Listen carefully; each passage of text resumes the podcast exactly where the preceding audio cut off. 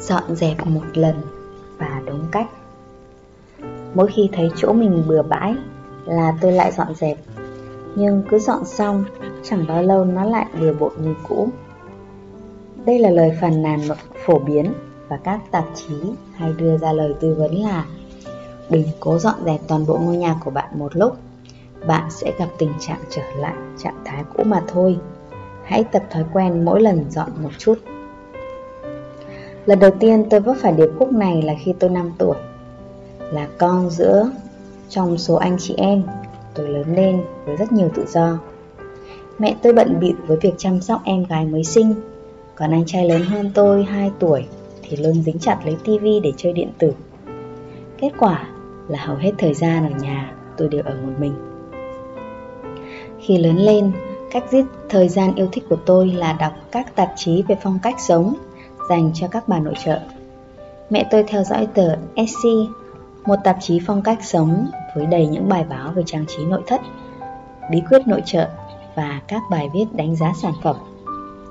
Ngay khi người ta ra tạp chí đến nhà, tôi sẽ vồ lấy nó từ hòm thư, thậm chí trước cả khi mẹ tôi biết rằng nó đã đến, rồi xé tập bí thư ra và đắm chìm vào nội dung bên trong.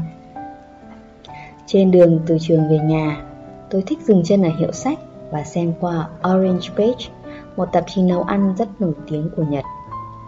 Tôi chưa biết đọc tất cả các chữ, nhưng những tờ tạp chí đó với những bức ảnh chụp đồ ăn ngon lành, với những mẹo tuyệt hay để lau rửa vết bẩn và dầu mỡ và các ý tưởng tiết kiệm từng đồng xu một cũng lôi cuốn tôi như thể những tờ hướng dẫn chơi trò chơi đối với anh trai tôi vậy. Tôi sẽ gặp một góc của trang có thông tin khiến tôi hứng thú và mơ tưởng về chuyện thử một vài lời khuyên trong đó. Tôi cũng sáng tạo ra rất nhiều những trò chơi một mình.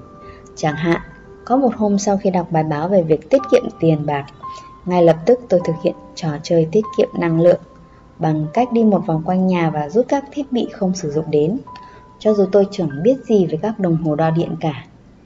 Sau khi đọc một bài báo khác, tôi đổ đầy nước vào các bình nhựa và đặt chúng vào trong bình chứa nước suối bồn cầu để làm một phép thử về việc tiết kiệm nước.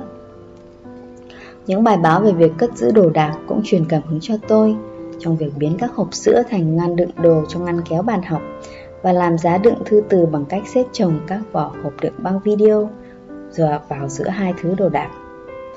Ở trường, trong khi những bạn khác chơi trò đổi bắt hoặc nhảy dây, tôi lẩn đi để sắp xếp lại giá sách trong lớp hoặc kiểm tra tủ đựng đồ dọn dẹp vệ sinh và nhận thấy những cách thức cất giữ đều không ổn.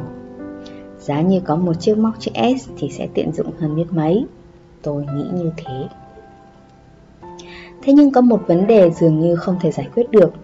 Cho dù tôi đã dọn dẹp gọn gẽ đến thế nào, thì chẳng bao lâu sau mọi thứ lại bừa bộn như cũ. Những ngăn đựng làm bằng vỏ hộp sữa trong ngăn kéo bàn học của tôi chẳng mấy chốc lại đầy bút mực. Giá đựng thư từ làm bằng vỏ đựng băng video bị nhồi đầy thư và báo đến mức đổ ụp xuống sàn.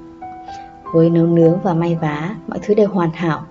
Tuy nhiên, dù cho cũng dọn dẹp thường xuyên khi về nhà, nhưng dường như tôi chưa bao giờ cải thiện được tình hình. Không chỗ nào giữ được gọn ghẽ trong một thời gian dài. Tôi tự an ủi mình, chắc là không thể hơn được nữa, vốn dĩ mọi thứ sẽ trở lại trạng thái cũ. Nếu cố gắng xử lý tình trạng này, rồi mình sẽ là nản, nản trí thôi. Tôi đã đọc nhiều bài báo nói về tình trạng này và cho rằng đó là sự thật. Nếu bây giờ có một cỗ máy thời gian, tôi sẽ trở lại thời điểm đó và nói với chính mình, sai rồi. Nếu áp dụng phương pháp đúng, việc trở lại trạng thái cũ sẽ không bao giờ diễn ra nữa. Đa phần, mọi người gắn cụm từ trở lại trạng thái cũ với việc ăn kiêng, nhưng khi sử dụng trong bối cảnh của việc dọn dẹp, nó vẫn có ý nghĩa. Về logic, dường như việc sự bừa bộn đột nhiên giảm mạnh cũng có tác dụng tương tự như khi cắt giảm mạnh lượng calorie tiêu thụ. Việc này mang lại sự cải thiện trong thời gian ngắn nhưng không duy trì được lâu dài. Nhưng bạn đừng thất vọng. Thời điểm bạn bắt đầu di chuyển đồ đạc và bỏ đi những vật dụng không cần thiết thì khi đó căn phòng của bạn sẽ thay đổi. Đơn giản thôi. Nếu muốn cố gắng hết sức để khiến cho nhà cửa ngăn nắp gọn gàng, bạn sẽ cần phải dọn dẹp lại mọi thứ Tình trạng trở lại trạng thái cũ chỉ diễn ra khi người ta tưởng nhầm là mình đã dọn dẹp hết mọi thứ, trong khi thực tế họ mới chỉ sắp xếp và cất giữ một phần đồ dùng trong nhà. Nếu đã dọn dẹp nhà cửa đúng cách, bạn sẽ giữ được phòng ốc luôn ngăn nắp gọn gàng, cho dù bạn có là người lười nhác hoặc bừa bộn bẩm sinh.